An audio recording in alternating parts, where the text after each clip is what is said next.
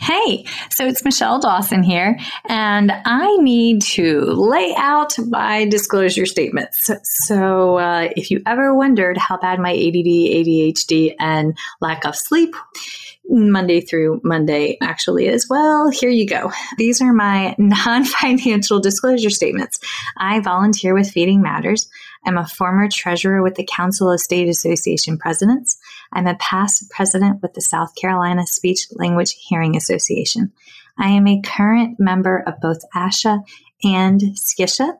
And for this year, for 2021, I volunteered for the Pediatric Feeding Disorder Planning Committee for the ASHA 2021 convention. My financial disclosures all right. So I receive compensation for First Bite presentations as well as talking teletherapy and understanding dysphagia from speechtherapypd.com. I also receive royalties from speechtherapypd.com for ongoing webinars that I have on their website, as well as compensation from PESI Incorporate for a lecture course that a webinar that I have on their website as well. I am coordinator for clinical education and clinical assistant professor for the Masters of Speech Language Pathology program at Francis Marion University in Florence, South Carolina, for which I receive an annual salary. I also receive royalties from the sale of my book, Chasing the Swallow Truth, Science, and Hope for Pediatric Feeding and Swallowing Disorders, that I self published and is available on Amazon. And I do receive royalties from the accompanying 13 and a half hour CEU for the book from speechtherapypd.com. So, yeah, I stay pretty busy, but those are my financial and non financial disclosures. If you ever have any questions, please feel free to reach out. All right. Thanks, y'all. Bye. Hey, everybody. It's Michelle, and I am completely cup runneth over with joy because today I get to announce that Chasing the Swallow Truth, Science, and Hope for Pediatric Feeding and Swallowing Disorders is 100% done and in publication, and you can check out your copy on Amazon. And the best part, if that book moves you, if it grows your evidence based triangle to to engage in interprofessional practice, to do the root cause analysis to why the child is presenting with the PFD, to then engage with the team to get that child to a point of healing so that the real growth can I begin, then y'all check out speechtherapypd.com because they are gracious enough to entertain all of these amazing, joyful ideas. And they're currently carrying the book for 13.5 ASHA CEUs. So, thank you for being a part of the first bite journey that led to chasing the swallow. And be sure to check out speechtherapypd.com for the 13.5 ASHA CEUs that accompany it. Happy learning.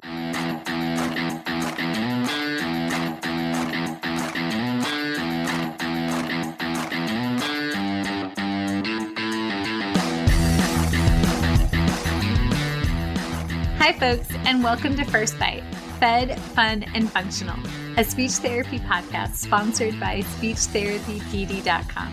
I am your host on this nerd venture, Michelle Dawson, MS, CCC, SLP, CLC, the All Things Peds SLP. I am a colleague in the trenches of home health early intervention right there with you. I run my own private practice, Heartwood Speech Therapy, here in Town, South Carolina and I guest lecture nationwide on best practices for early intervention for the medically complex and fragile child. First Bite's mission is short and sweet to bring light, hope, knowledge, and joy to the pediatric clinician, parent, or advocate. By way of a nerdy conversation, so there's plenty of laughter too. In this podcast, we cover everything from AAC to breastfeeding, ethics on how to run a private practice pediatric dysphagia to clinical supervision, and all other topics in the world of pediatric speech pathology. Our goal is to bring evidence based practice straight to you by interviewing subject matter experts. to break down the communication barriers so that we can access the knowledge of their fields. Or, as a close friend says, to build the bridge.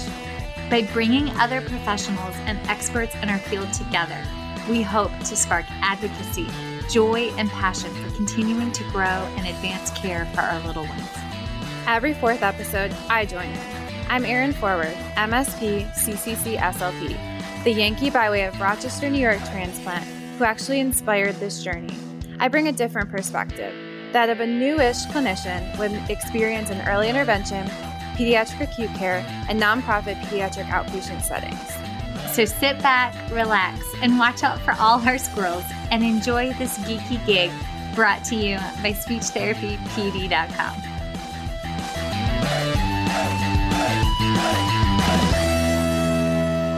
All right, everybody. Yay! Today we have none other than um, a very sweet friend, uh, Mr. Stephen Neese, who is a dynamic, empowering SLP. And his professional love is all things augmentative, alternative, assistive communication, AAA, because I feel like you have to add that third A in there for him. And he got the cutest baby girl who I understand just got over the creeping crud along with our tiny humans. And his wife owns, I'm going to give her a shout out, The Alley in downtown Aiken. And it is the coolest pub ever. So if you ever are in the mood to go get a killer pint and check out some beautiful horses in Aiken, South Carolina, please check out The Alley Tap Room. But Stephen, hi. hey, Michelle, that's a pretty good intro. And thanks yes. for the wife plug too. I appreciate it. I love her. She is like, she's so, y'all, she's, Stephen's like, I don't know, six five, it feels like, and your wife is like, what, five two maybe? she's five one. Yeah. Five, yes, yes. five and a half of one. See, but like, and I love that she owns the restaurants and the pubs and you're the speech pathologist. This right. just makes my heart so happy. it's an interesting dynamic. Yeah. Yes. Okay, wait. Before we go to AAC, did she open a second restaurant as well? Yeah, she owns a restaurant. I mean, and she's a partner of Whiskey Alley, which is a restaurant in Aiken as well. And then she is part owner of Draft Society, which is another bar in Augusta, Georgia. So just across the state line. Yes. So if you're an SLP or a caregiver and you're looking for a cold one, go check out um, her pubs. Yay! yes. uh, okay, now all back to all things AAC. Okay, so we had you on. I want to say like what, like a year and a half ago. You came on something like that. Mm-hmm. Yep. Before a crazy life of all things Skisha consumed, um, because that's what it. Yeah, that that did that for a while. yes, been there, done that. Totally yes, understand. Yeah. And during that time, you were the lead AT consultant with Aiken County Public Schools. And just recently, you had quite the joyful move. And can you tell us where you are and where you're imparting wisdom now? Absolutely. So, unfortunately, leaving Aiken County, I loved working there, worked there for almost a decade. So, it's definitely bittersweet. But now I'm going to be uh, full time uh, teaching at Columbia College. So, I'm very excited about uh, that move. Nice, nice. So, folks, if you're listening and you're interested in getting your, I'm sorry, dog just came downstairs to hulk a dog loogie. That was really awkwardly done. That has no merit on Columbia College whatsoever. Sorry, Anne Marie.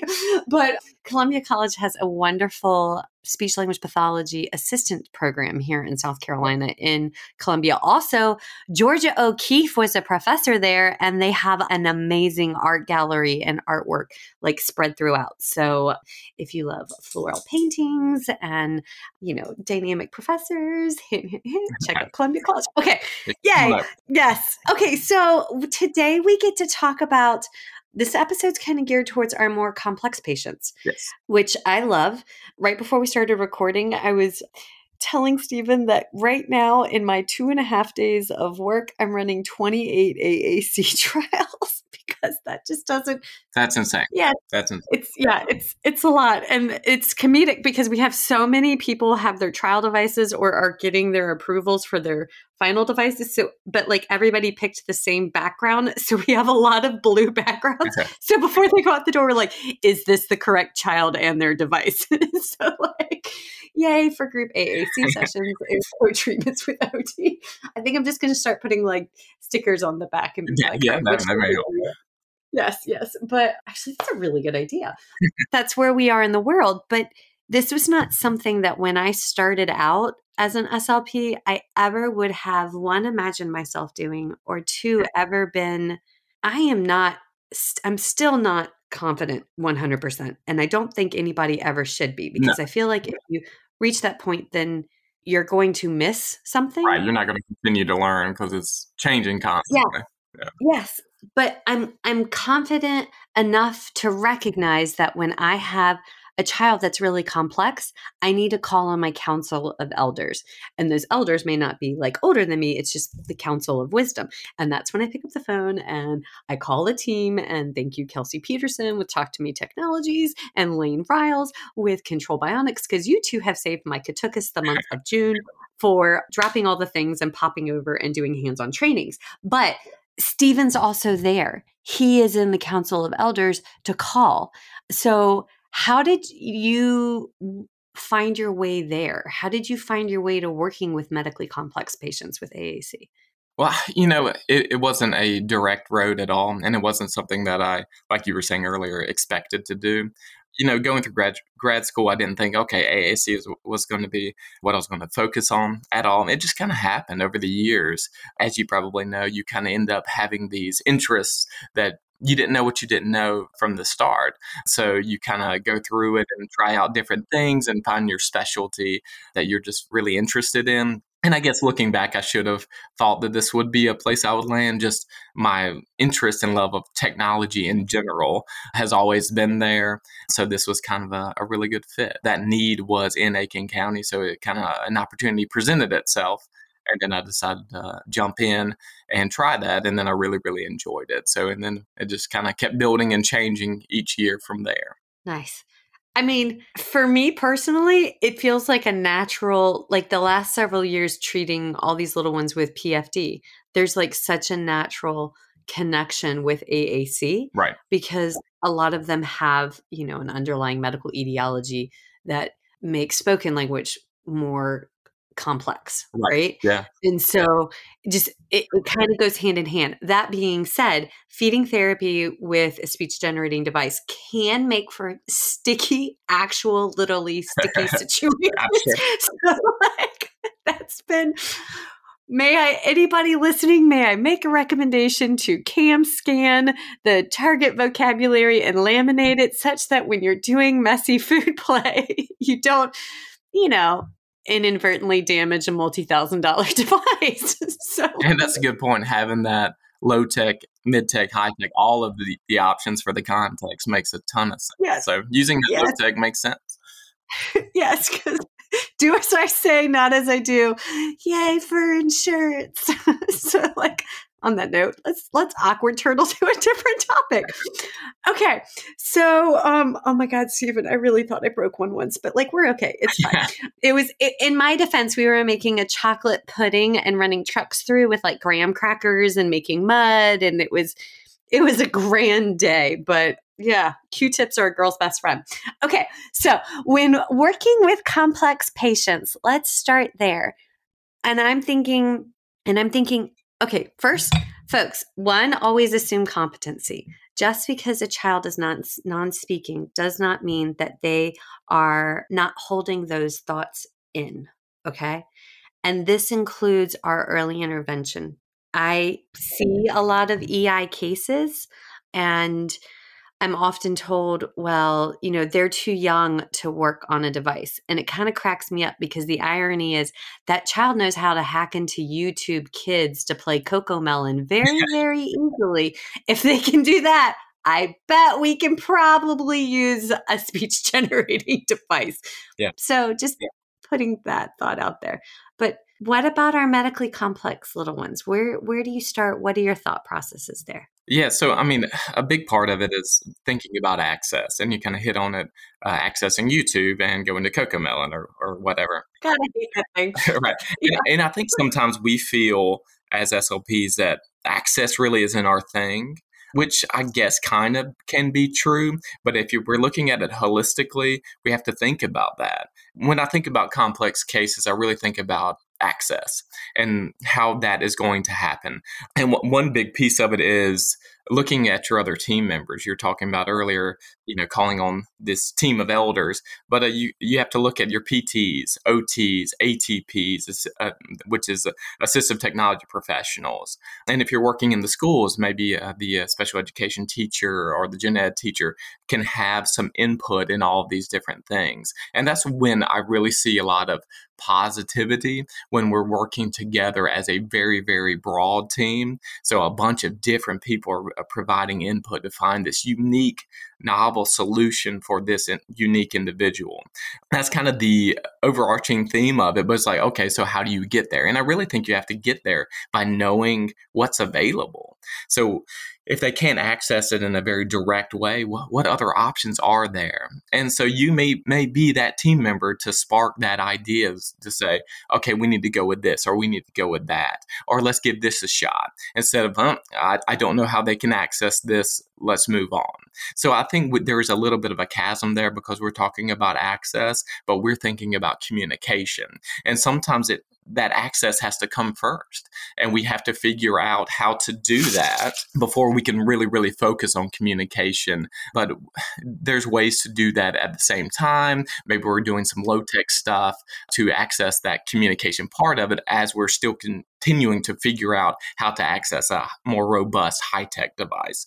And really, technology has provided us with so many different options here. So that's really, really exciting. And that's going to continue to move. That's going to continue to improve for us. So even the kiddo that you think, okay, there's no option that I'm aware of, there's something that at least is coming. So it's really good to know all of the different options. And I'll kind of uh, do a little brief overview of all those different options so you can kind of get yourself thinking. So next time you're working with a complex case, like, hmm, I don't really know how they can access it.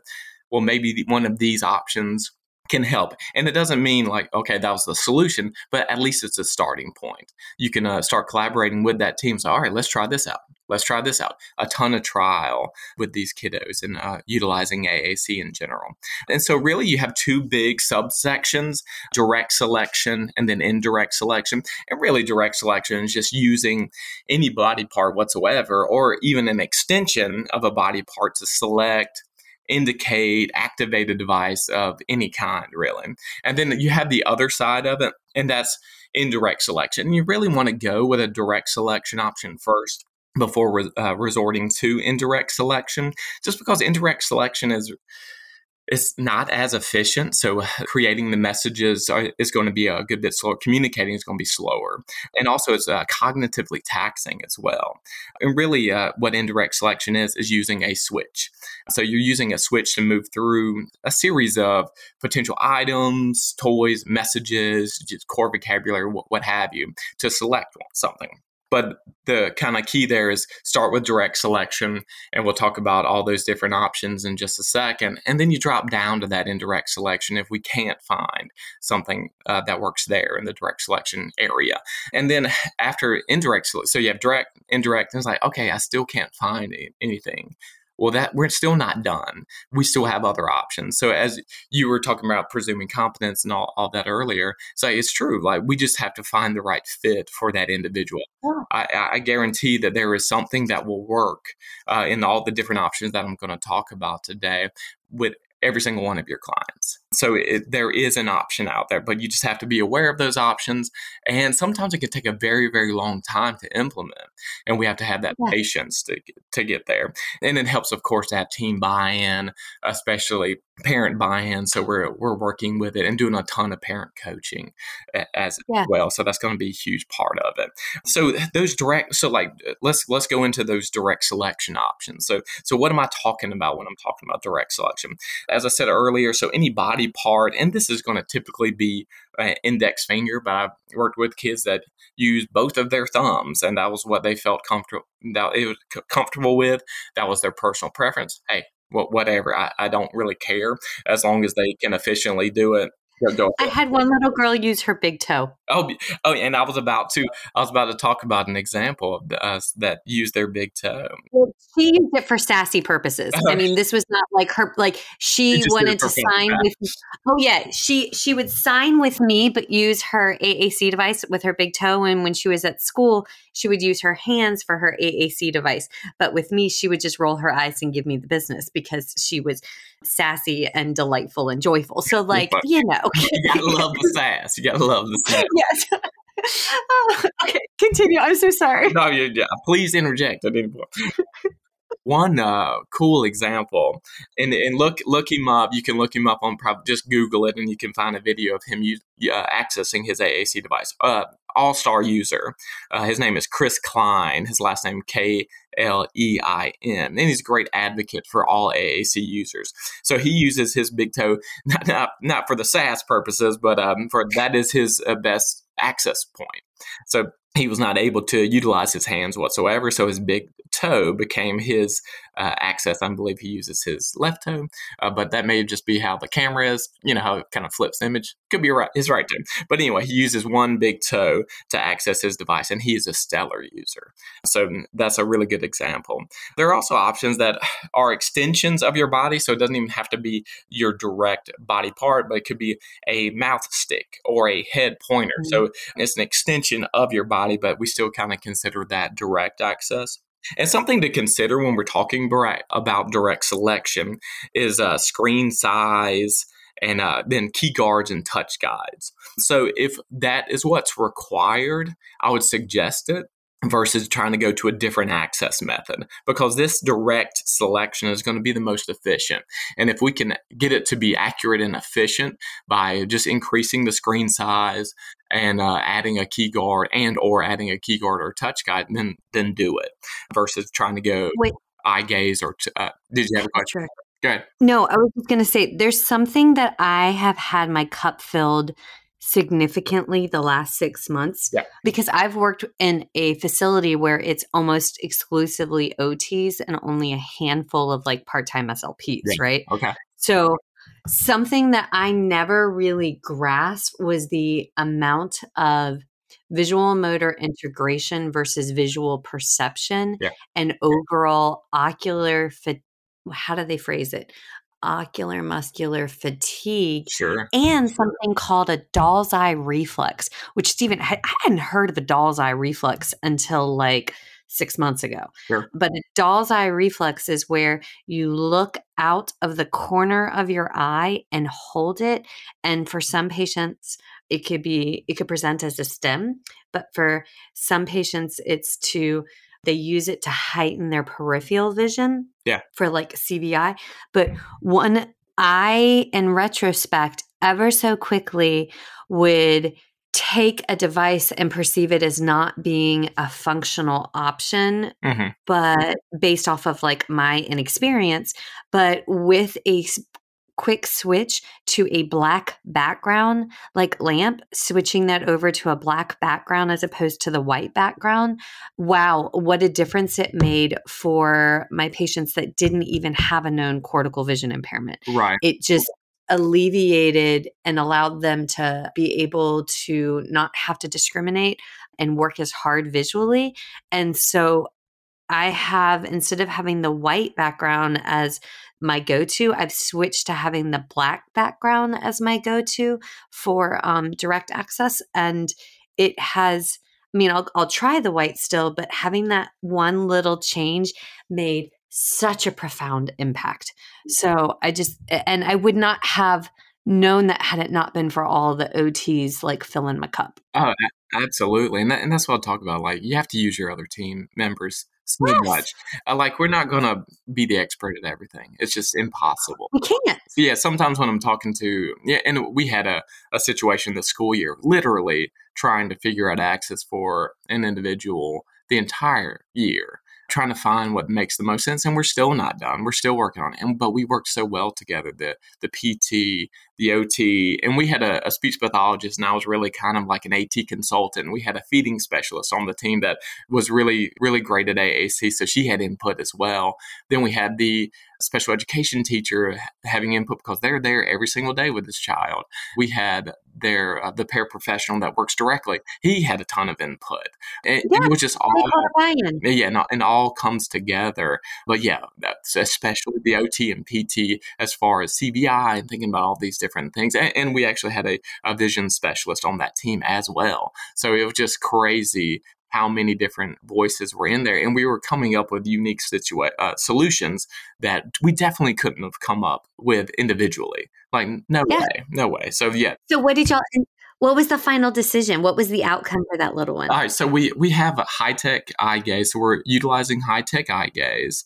We have low tech uh, eye gaze boards as well. So we have to have it mounted and position position very very specifically. So when he's in transitions, he's doing all these different things. He needs an option to communicate. So we're using low tech boards for him to be able to communicate in those uh, contexts. So he has both of those things. But then we're beyond that. We're doing a ton of switch access games and things like that. He's not ready to communicate with those, just like we were talking about working on access. So we're working on switches too. Mhm. And so what we ended up going with is a toggle switch, and it was an arm trough. So basically, he was had his arm supported, and this is something OT and PT were working on alongside the SLP and myself. Arm trough with that toggle switch. So what we're doing Mhm. now is just trying to get consistent access with that while he's still utilizing the others. And so really long, long term, it, he has so many different options when we're doing all these different things.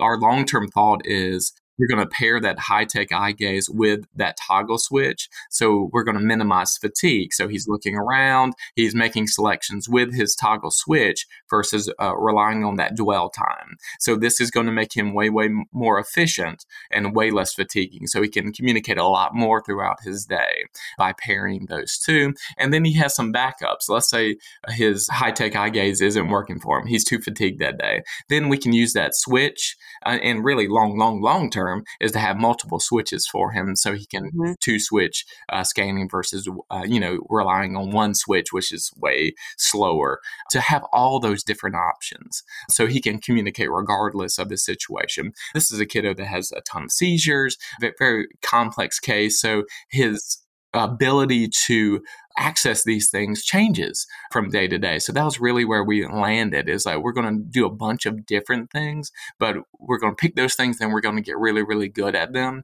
so he can communicate literally in any context. And again, like if he doesn't he's not able to access his high tech uh, device, then he can utilize those low tech options too. So we're, we're kind of hitting it on multiple different levels. So that that's kind of and and I just loved how we all worked together to figure that solution out. And you could tell like all the team members really enjoyed that whole process to figure that out. And it was like and it was all about the kid. It was it was never about any of us, you know, kind of stepping on each other's toes or anything like that. It didn't matter. No one cared whose solution it was. It was what's best for this child. And that, that was Yeah. really, really, really fun. We had Lane Rawls came out and she's done some in services at work. Yeah. Kelsey comes out. Kelsey's also come out and done in services. And and what I love about when they come and do that is without that firsthand experience of sitting in the chair and engaging in head tracking or engaging in eye gaze or engaging in I call it the egg, but the EMG signal with Yeah. the neural node, I think it looks like an egg. It just kind Yeah, of no, cracks I, me up. I see what you're saying. yeah yeah and like that's kids kids enjoy that like okay let's do the egg but like or i think it's funny like i'm a comedian so anyways but like without actually trying it folks this is fatiguing. This is oh. it's such a workout and you wouldn't on the outside looking in you don't think it's a workout but it's it's akin to all of us that are not athletic passing judgment on the Olympics when we're like, well, that guy clearly didn't run fast enough. And like, when was the last time you got your butt up and actually attempted to do like a quarter of a mile, much less Right. like Right. like the jumps? And like here we are, like, oh, all of us become subject matter experts for the day during No, no, Olympic season. No, yeah, I, I think that's hysterical because I'm totally right there doing that. oh yeah, that's kind of part of the fun. Yeah. yes, yes. But like that's just it. So uh, folks try this. Okay, and then also, Stephen, this has been something that's just and like before we go back into like the direct access and indirect access and all of this, Sure. this is something that's just on my heart. And it's I have from a early intervention private practice practitioner's perspective i have all these little ones that we are trying all these devices with and then we're sending them to the schools. But what we noticed was that there was this breakdown on that reception end right?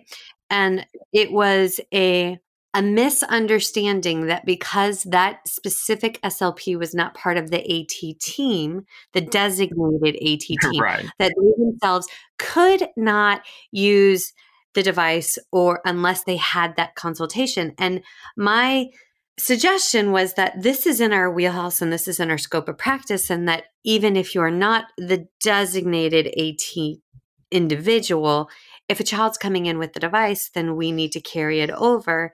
And so, what we did clinically was that we started inviting the local district SLPs to these trainings that we're hosting for free Love that. to try br- right right? Because we need to make a bridge and it's free. And we did it during the summer when we're out of school and we're not working.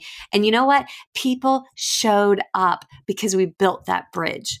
And but like can you talk about that like ever so briefly like as the like former AT lead? Like what role responsibilities clarify please sir Well, one hundred percent. So we see a lot of that, and, and that situation that I was discussing, we had the uh, private OT, PT, uh, and SLP at most of those meetings. So we had so many voices within that room. But yeah, your concern is very much valid because most of the time that's not what's going on. It's not that we're doing this collaborative, beautiful team thing together. It's a lot of silos. It's a lot of uh, communication breakdowns. It's a lot of, well, that's not my job or that's not my responsibility. And of course, that's like, no, no, no, no.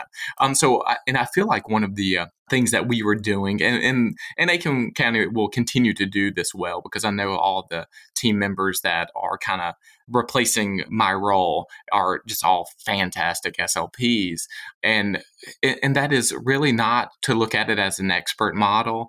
We're looking at it as a consultative coaching model. This is your child, that SLP like within that school. This is your case that you need to take responsibility of. We will help you as much as possible. We will be at these meetings. We will talk, but we'll come in and do observations. We'll see what's going on with what you're doing right, what you're doing wrong, and coach you. And not and because I think it's kind of born out of fear a little bit or just uh, inadequacy like they just feel like they are not going to do a good job and i can think of one individual that had a lot of uh, an slp that i was working with that had a lot of issues with that they just felt like they just were doing it wrong or and, Yes. and they and, and honestly she just needed to get beyond that barrier and then she's done an amazing job and Yeah. it's really been cool to see her kind of jump over that barrier because I, I think she's never going to go back. I think she now she's going to take each of these cases just straight to it and not try to avoid it. And I think that's going to be the, the biggest piece of it. People just feel inadequate a lot of times and like, I don't know what to do. I don't want to look stupid or I don't want to do the wrong thing for this kid. They really care about that kid. That's because we're type A. Right. That's because speech pathologists are type A, anal retentive, and we are. And if I know there's an Instagram account for type B SLPs, I but like, follow that one. that's not the norm. Yes, sorry. I, Oh, no, no. go ahead. I think you're you're right on, and that's exactly what this individual was doing.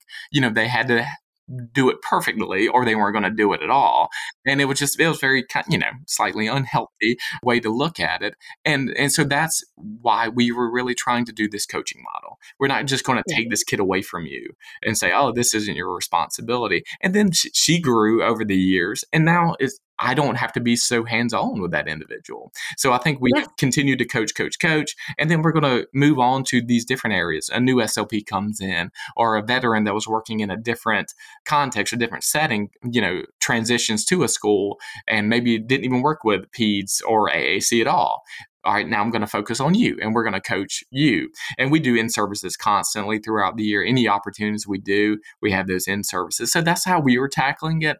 But I'm uh, we are a larger school district, so we had those resources to do it.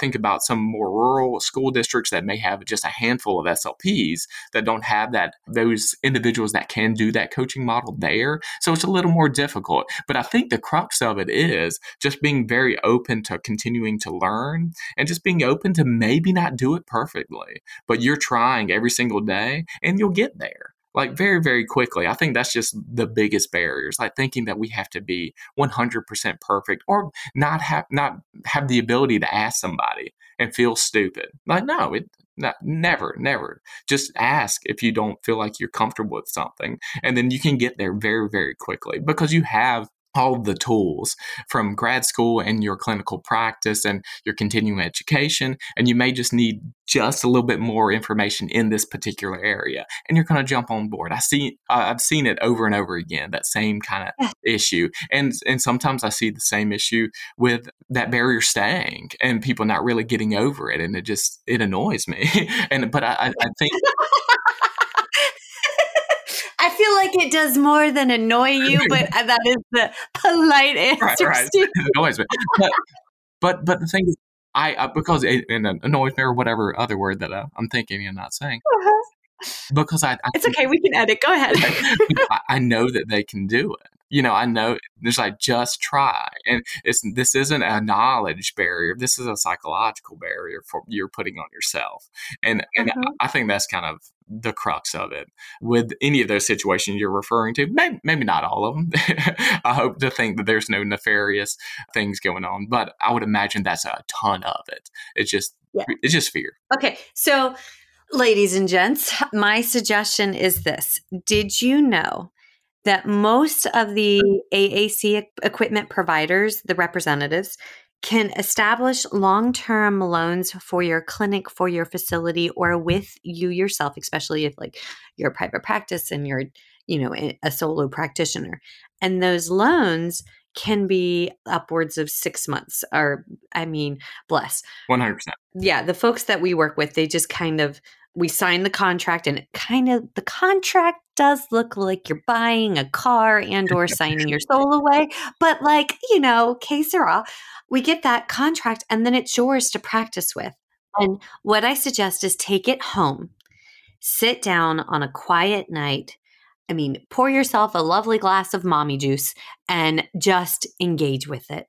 Get on it watch your kids, your own personal offsprings. Oh my gosh, I can't tell you how many times I have AAC equipment in my car or in our house and it's going to the clinic or I'm shipping it back because a trial is concluded and the kids are back there and they're making sentences and they're trying it out themselves and and they're better at it than I am, but they're a tech generation and I am gray-haired and botoxed. so like this was like a learning curve for me but that helped me overcome it. And now, honestly, in almost every single patient that I work with, even if they don't need it, I always have it with me just in the event of. So there's that. Okay. All right. Back to the so check them out, PMS, message us. Stephen, how can wait, real quick, how can they reach you in the world of social media or on Instagram if they have a question for that? So I have my own personal account, but uh speech and language songs. So I do a lot there. So I create a lot of uh, music and videos for AAC. So you can shoot me a message at speech and language songs. I'm on all the different things. So you just search that and I'm I'm there. Yes. And then, so message him, and then you can get to the, we can give you recommendations on like those companies and how to do it. Okay. Yeah. But back to, back to what we started on 400 iterations and tangents ago direct versus indirect access. Sure. Yeah, yeah, yeah. And we'll, we'll kind of keep, keep going down that road. And so, la- last thing that I was kind of talking about with the direct access, the screen size, key guards, touch guides. Th- those are really a good option. Again, I'm, i want to mention a bunch of different things so you just have your mind thinking about all these different options. Because at this point, when I'm looking at a kid and we're working, I'm thinking about all these different things. But if you haven't had, and then I get to draw from experiences like, oh yeah, that really worked well with this kid seven years ago, you know, and then you start building that library in your brain, and then uh, an evaluation becomes a very different thing for you. You're just like you're like just watching this kid, it's like, oh, okay, that that that you know it's like all right let's try that that that that. You know i have like seven different uh, if this doesn't work then get to that then get to that. But that's why i want to provide some of those different options. So your brain is kind of thinking that way too. Oh maybe this type of switch will work whatever. So uh, screen size and key guards and touch guides and I have a really good example of a kid that I worked with uh, this school year that this worked perfectly for. So we, we uh, started off with an iPad. We're talking vision issues as well as fine motor issues. And a regular iPad just was not working. It wasn't large enough. There wasn't enough space between uh, the different icons, all of that. So we moved to an iPad Pro. We started doing some um, more thicker borders between each of the icons. We're masking a ton. Wait, translate masking, not facial mask for COVID. Translate Sorry, masking. Yeah, yeah. So the, Okay. the good, good point. So masking, occluding, you're blocking off these icons so they are just blank. So you have a lot more space. Uh, visually, it's uh, less busy, so you're not seeing all these different options. So we only had a handful of options on the screen. And the reason why we do that versus, like, let's say we have four icons that are showing.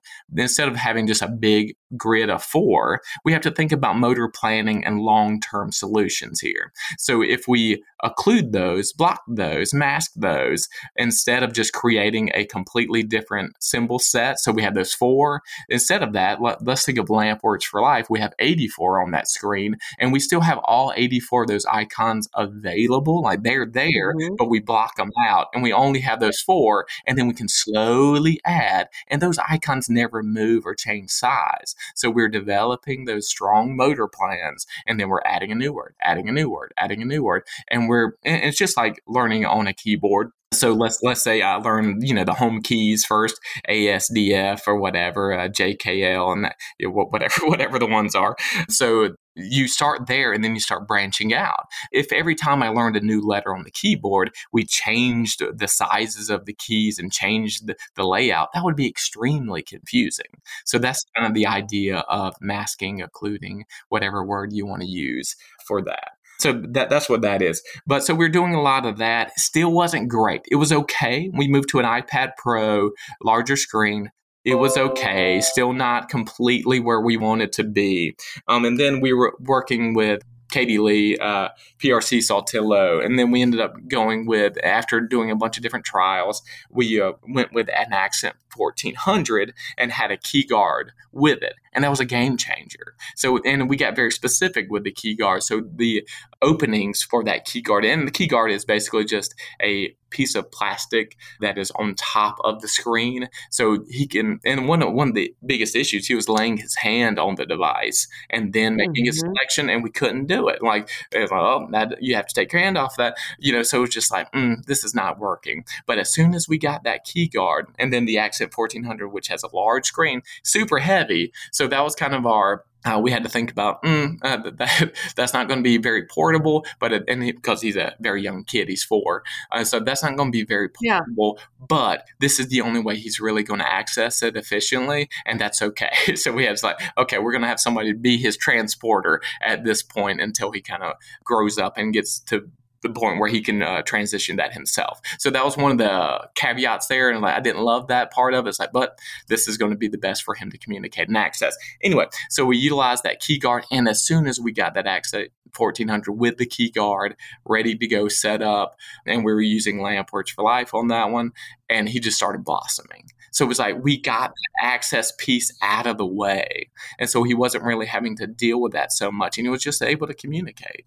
And so now we're focusing on what we really want to focus on in the first place because we set up the exact situation for him. We could have easily handed him an iPad and said, This isn't a good fit, and been done. But that's not what we did. We kept working and trying and trying and trying and trying until we came up with a solution that was a little bit better or, or way better than just uh, utilizing that iPad. So that that's something you have to think about. And so and that something that you continue on with direct selection and, and eye gaze and infrared sensing or head tracking are kind of in that because you're directly manipulating that device. And and you mentioned we've talked about eye gaze already a little bit, but eye, eye gaze, um, high tech and low tech options out there. So really think about both of those things, even if they're really, really, really good users of the high tech options, still have that low tech backup. And I feel like that goes for all of AAC users. Having a low tech backup is never a bad idea.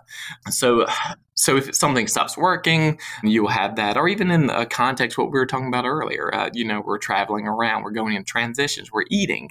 So all those different things. iLink, one step low tech board, or eTran two step board is a really cool thing to utilize too. And eTran has like multiple different layers that you can switch in and out depending on what they choose. So basically has and if we're thinking about like the alphabet and spelling things out, and they're color coded in each different section of that low tech eye gaze board. So you choose the purple one, and then your communication partner is going to switch it out. Okay, now these are the letters that correspond with that color coded purple uh, board, and then you can continue on there. So an E train board is a really cool option too. Y'all, it's a clear plexiglass. So what he's mm-hmm. describing is a clear plexiglass board that the communication partner looks through one side with the communication user on like the other side and you got it. and you can see the letters are color coded and then the, there's color blocks around. So you, when you go to do to look it up it's e Tran, T R A N. No, thank you. And so those are options. You know, those are additional options, or you can just have that iLink uh, or low tech kind of thing, which is just a one step thing, or, or you can have multiple steps with that, those uh, type. Then you can really be flexible. It can be clear plexiglass. You can have some that you just make, and you have, if you don't have that available, you can make something, and you're just cutting a window out in the middle of it, and when all the options are, are all the way around it. So, and there's a lot of things that we've done, you know, in the school district, and just we're making stuff. It doesn't have to be something that you're purchasing. So it can be very, very inexpensive too. So, and of course, there's many great high tech eye gaze options out there, and I'm, I'm, sure you've worked with a ton of these different companies.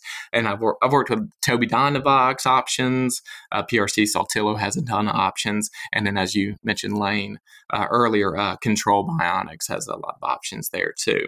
Another option is infrared sensing or head tracking, and this is a little less fatiguing than eye gaze, so it's definitely worth a shot. Traditionally, use a dot between the eyes or on glasses or on a baseball hat or something similar. But in the past few years, there has a, there's an iOS update, so the operating system for iPads, iPhones, and things like that that enabled head tracking, and this was mainly for iPad Pros and iPhones.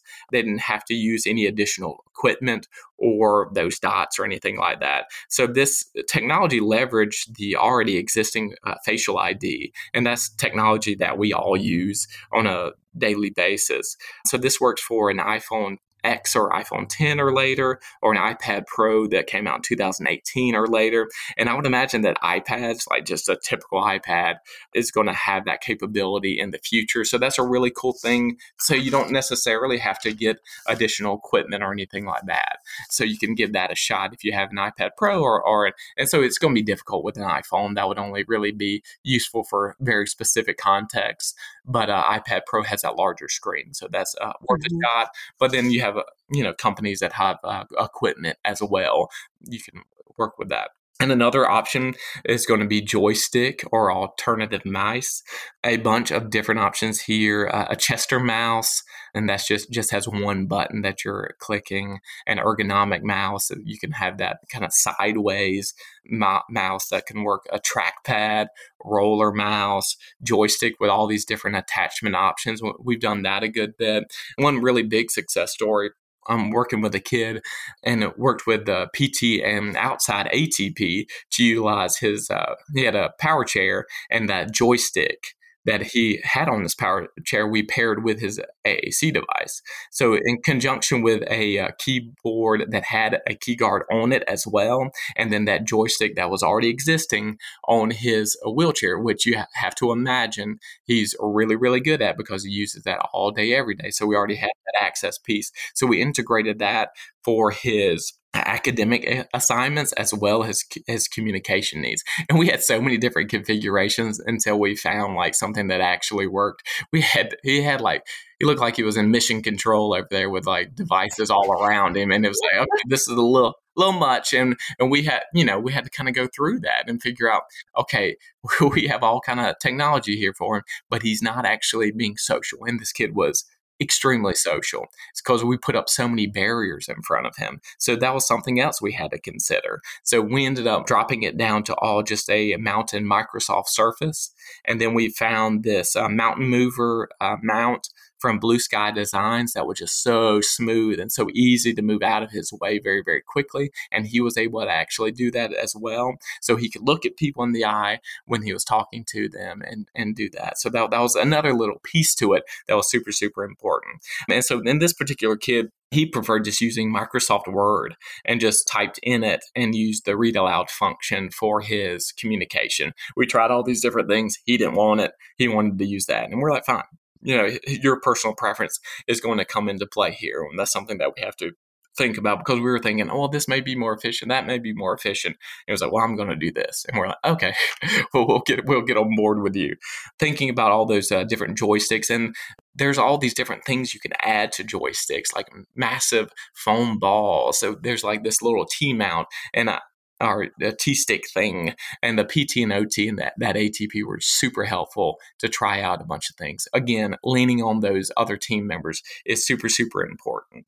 And then, all right, so that's kind of really all of the direct access options. There's a ton of different things. And then you move into this more indirect access. And so we're thinking about switches here. So, are we talking about single switches? We're talking about multiple switch control. And what makes someone a good switch candidate. So there's a few things that you need to really think about.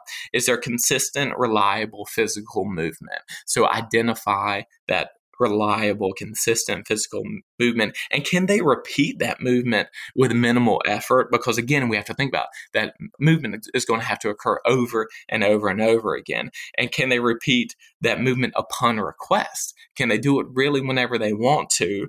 And is the activity motivating enough that they want to actually use that switch? So those are a few different things you have to think of. And I'm going to very quickly rattle off some of these types of switches and what they what they uh, look like.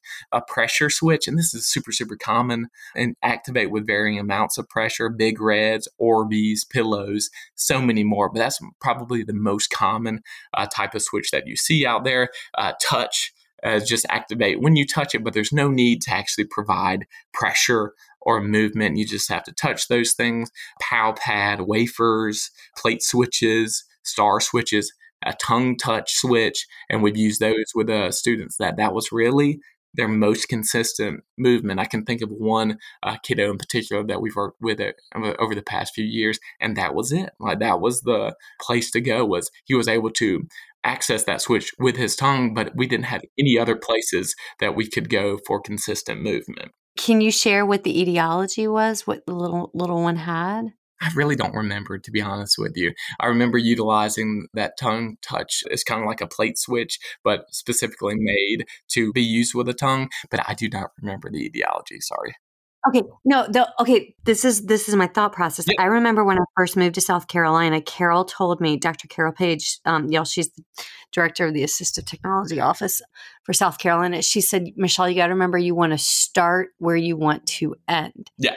So, folks, when you're thinking about this and he's rattling off all these different access points, you also have to understand what is the patient's etiology and comorbidities that you're working with. Because if they have a condition that is deteriorating in nature, then, and we don't want to think about that, especially in the world of pediatrics, but that is we we see it right? I mean i've worked with palliative hospice care calls and think and little ones in their winter season right? But when we're going through that you just when you're looking at access points where are we going to go so sorry that's what Oh, my thought process is. Yeah, absolutely. And this was a this was actually a high school student. okay to change it a little bit, but I, honestly, I don't recall uh, what the ideology Okay. was. But yeah, that's a great point. Well, always with all of these different things, even uh, thinking about the motor planning that we talked about earlier. I mean, you're keeping the end in mind always. Yes. Um, yeah, so that's a, a great point. And so I'll, I'll keep rolling with these uh, different types of switches. Movement, activate by sensing movement with actually no physical contact. Some of these switches could be proximity switch and untouchable. There's even these like tilt switches that you can actually be gripping in client's hand and they can just tilt one direction or the other to access it. But because if they didn't have the ability to actually press down on the switch or even touch it, but they could just tilt one arm, that could be an option. Uh, there are temperature switches, which I've never even used a temperature switch. These are activated by sensing a change in temperature, but it's really cool that those things are out there. A sound switch, That's very cool, but I'd be so it's hotter than Hades outside right now. And I'm just thinking if we went outside, that whole thing could just go brrr, but right. yes, okay. Absolutely. Yes, that like, Yeah. like I said, I know that it's a thing, but I've never actually used it functionally in the that. world. So you know, you may be listening like, "Oh, that's a good fit for my kid," but uh, yeah, I, I'm not not not sure what the uh, actual application is there. But uh, those are things that are out there.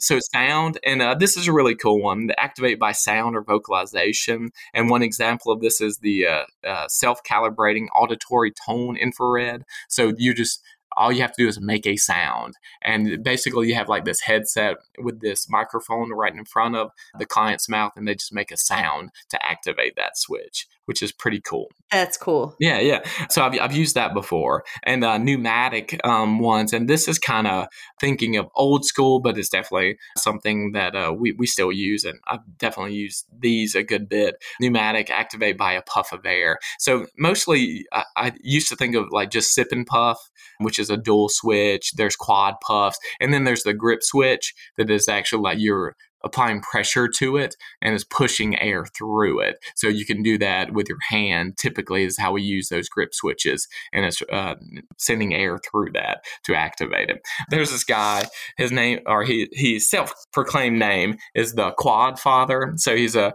quadriplegic that who's a computer programmer who is hilarious. So he started coding like many, many, many years ago. I'm talking like 30, 35 years ago. And he was coding only using a sip and puff. So you would have to imagine how fatiguing and how crazy that was uh, to code with just a sip and puff switch because you had to go through all your different options on a keyboard till you, till you got to the key that you wanted. Then you select that one. Then you move to the next one. I just insane. Yeah, that's sorry. Christian's trying to teach the boys how to code now. Yeah, yeah. And like, okay, wait, let's just preface this. They're seven and nine, and he's teaching the boys how to code. And he's like, idea. baby, they could be really good hackers. And I'm like, why are we discussing this? And he's like, trust me, the military needs really good hackers. And I'm like, wouldn't it be anti-hacking? But like, okay, I I digress. But like, okay, and this guy is called the Quad Father. I'm doing the Google. This is amazing. Yeah, this is he calls himself that. So I was watching a uh, the Apple's uh, WWDC, that worldwide developers uh, conference. So I was watching, and he was doing a keynote, and this was just a few years ago, and it was amazing. His story was so amazing, and and really what he was focusing on is talking about how technology has continued to progress and the accessibility features, and he's mainly, I mean, it's Apple's conference. So he was mainly focusing on Apple's accessibility features and all these different options. And now he's able to do so, so much. And this is a person that he can speak and he can, so he, he was able to say whatever he wanted to. So, not necessarily AAC, but as far as the access method part of it, which is absolutely unreal. But now he's able to dictate whatever he wants directly into the computer with ease. So, it's crazy to think of how much freedom he has now because he can go into his house, turn on the lights, turn on the TV. And he wasn't able to do any of that. Open his door, lock his door, go for walks, you know, with, with his wheelchair. And, and just his whole world is wide open because of these technological developments that we've made. It just, it was just very, very inspiring listening to him because he was just so, so positive and so just inspiring to listen to. Anyway, so that, that was kind of an aside, but I, I found that very interesting. He was a really cool guy. And another option, and you talked about it earlier, electromyography, EMG, and I think a NeuroNode here. Yeah. The mouse, the mouse. Sorry. yes. The egg. The, yeah. So, and that's not something that I haven't used any other ones outside of the NeuroNode. So that that's kind of my go-to uh, Lane Riles uh, control bionics for w- when that's uh, needed. And so an EMG is just the measurement of electrical activity associated with the activation of a muscle group. So you don't necessarily even have to be able to touch anything. You just have to activate that. Um, so it's really cool. And the trilogy that they have going on with Control Bionics is a really cool setup, you, utilizing eye gaze, and then you can have EMG. And I like the idea. We talked about that earlier with the kiddo that I was talking about, using eye gaze and using a toggle switch. But it's kind of same thing, using eye gaze, but using the EMG as kind of your mouse click. Uh, so that's going to make it way, way more efficient. And then the trilogy piece of then you have direct selection, and that really kind of comes into play for communication partners. So I just I lo- love that idea because you don't have to rely on that dwell time, and it just makes it so much less efficient and fatiguing. So I really like that part of it.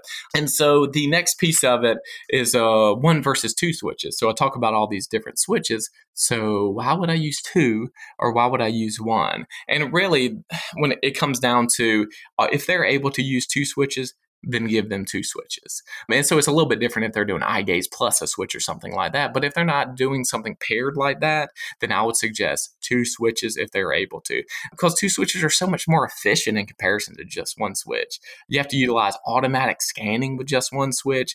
Dwell time comes into play, like I was just talking about. And this can be very slow, cognitively taxing, and just frustrating. Wait, hold on. Yep. Guys, when he's talking about dwell time, when you're using this access method.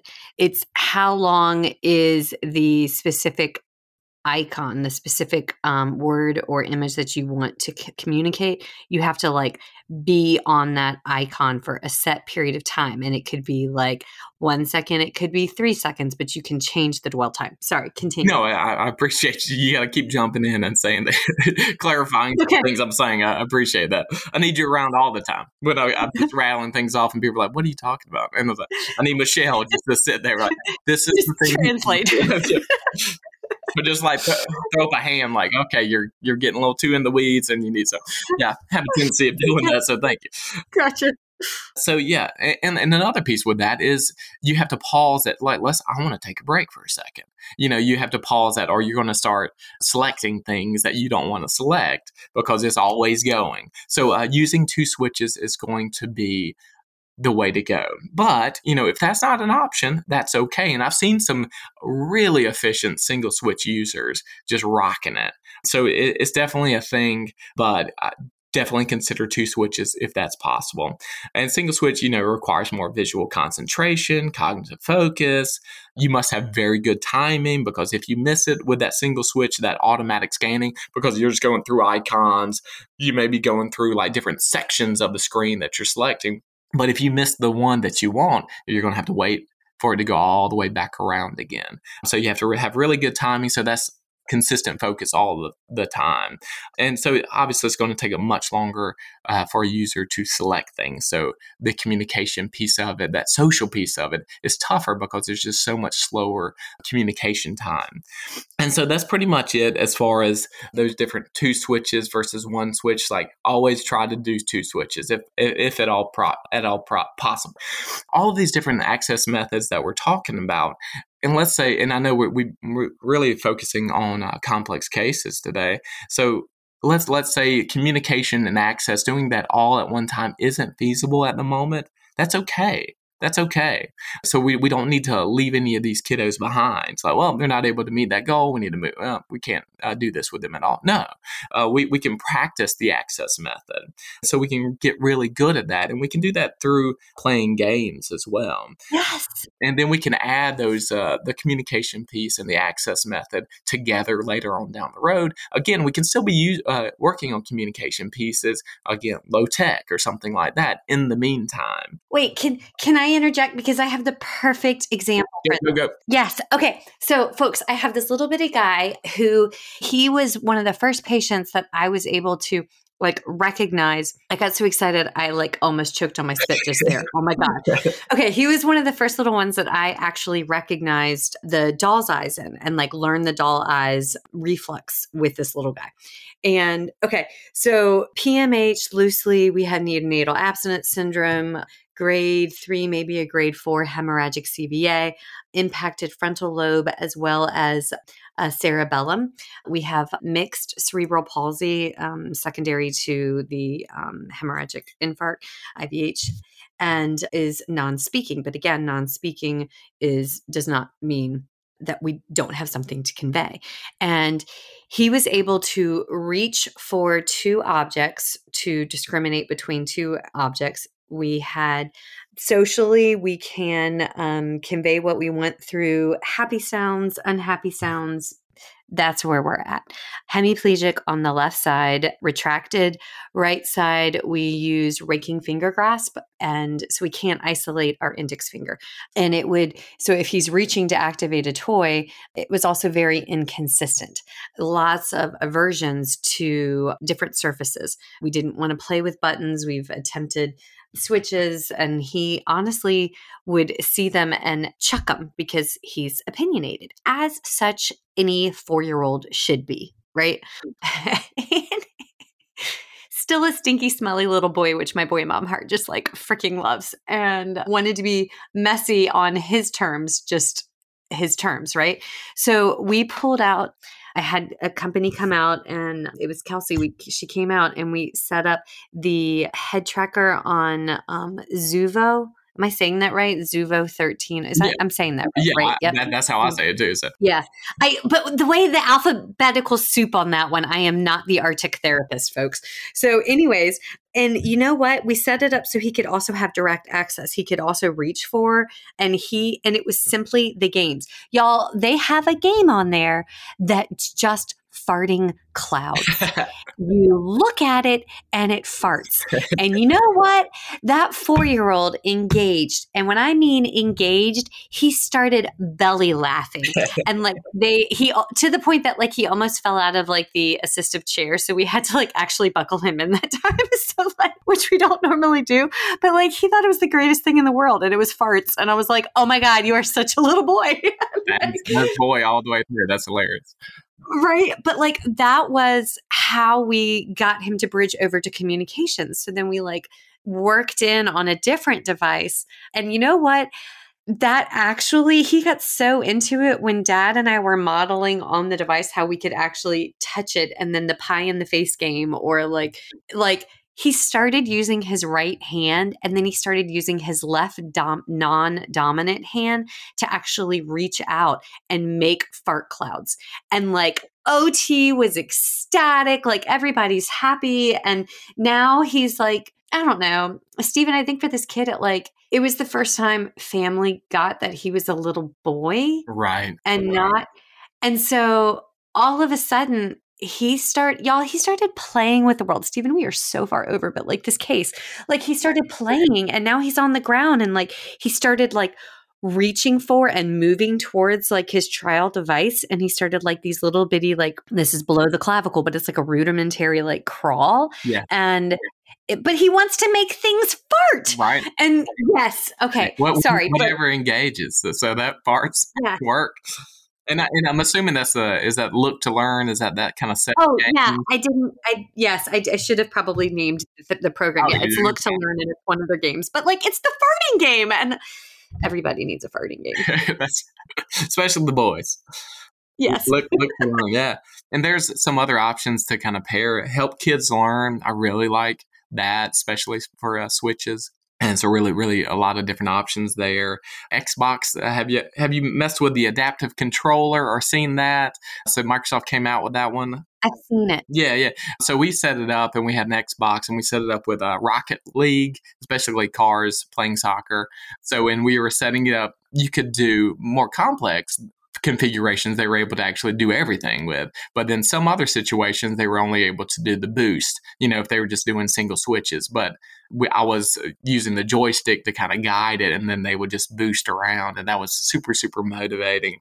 And there's a way to do uh, switch games now, um, and you can mm-hmm. adapt a controller, and really whatever button you want to do, you can have all the buttons and do all of it, and have uh, 20 switches, or you can have one or two that makes the character jump or whatever. So you can adapt and do any of those things. So, but help kids learn and look to learn. The ones that are already on the devices, especially for eye gaze you're talking about, are easier to use because some of those adaptive controllers. I mean, you got to really start working on that to get it all, all the technology to work well. So I really like some of those that are already built in. And and you're talking about somebody from Talk to Me Technologies. Wyatt's my, my person from uh, Talk to Me Technologies. Lane Rock. Yeah, hi Wyatt. We love you, Wyatt. so he's he's the one I interface with more. That they can show you how to use all those things and really work on those access methods. So those are super super good. Okay, wait. While we're there, I also just have to thank Darlene with Talk to Me Technologies because she has helped me so many times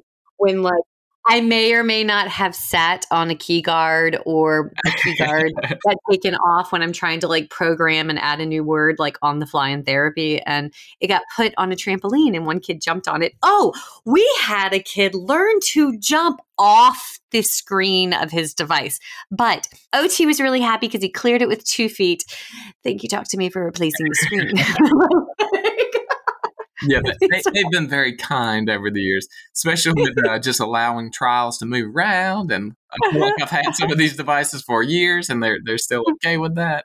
Yeah, they're they are super easy to work with. Folks, they do not pay us to say these yeah, things, yeah, but like legit, they make our life better. We're not getting any commissions. yeah, no, we just thank you. We are better. We are not worthy.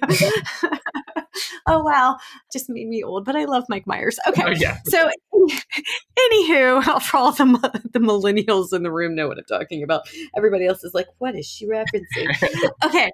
Stephen, we like legit went so far over, but I love this. And Folks, if you work with children that have a language delay or disorder, AAC is in your wheelhouse. You don't have to refer out to somebody else. This is, you should be doing this too, right? It's amazing. And there's tools out there and there's resources and people to support. Okay, Stephen, per the usual, we're going to have to have you come back because we're going to yeah. need. I'm glad, glad to come back anytime. Here's here's my idea for the next one. Okay. I want to do an episode about goal writing for AAC, but making sure it's neurodiversity affirming. Go. Okay. Yay! Yay! Everybody was like, yes, because I hate writing goals. Also, spoiler alert, you don't need to write 400 goals. You can write three goals, and that's good enough. yeah. So like, and, and, I and I know there's a lot of um, so there's a lot of different ways to slice that, but I, I like yeah. a lot of pragmatic functions.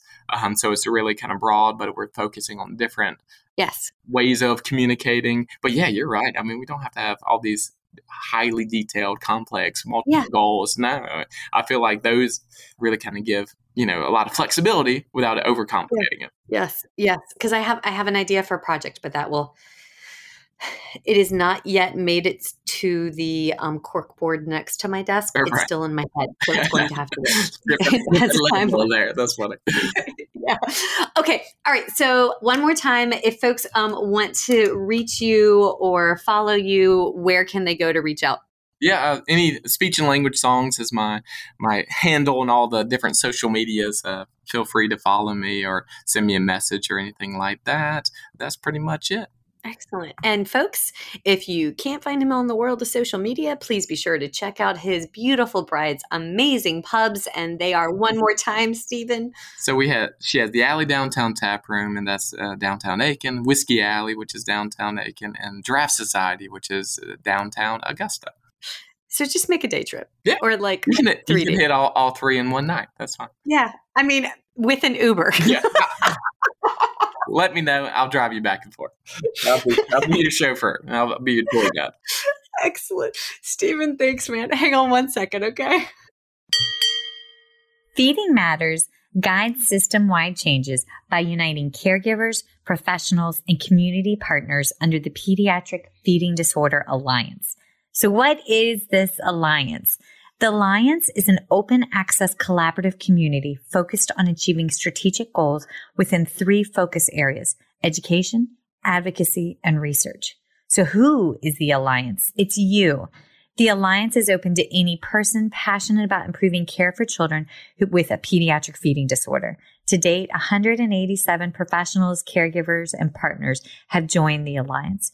You can join today by visiting the Feeding Matters website at www.feedingmatters.org. Click on PFD Alliance tab and sign up today.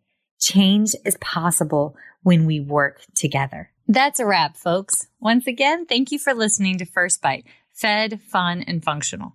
I'm your humble but yet sassy host, Michelle Dawson, the All Things Peds SLP. This podcast is part of a course offered for continuing education through speechtherapypd.com.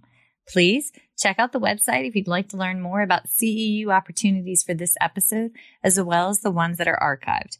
And as always, remember feed your mind, feed your soul, be kind, and feed those babies.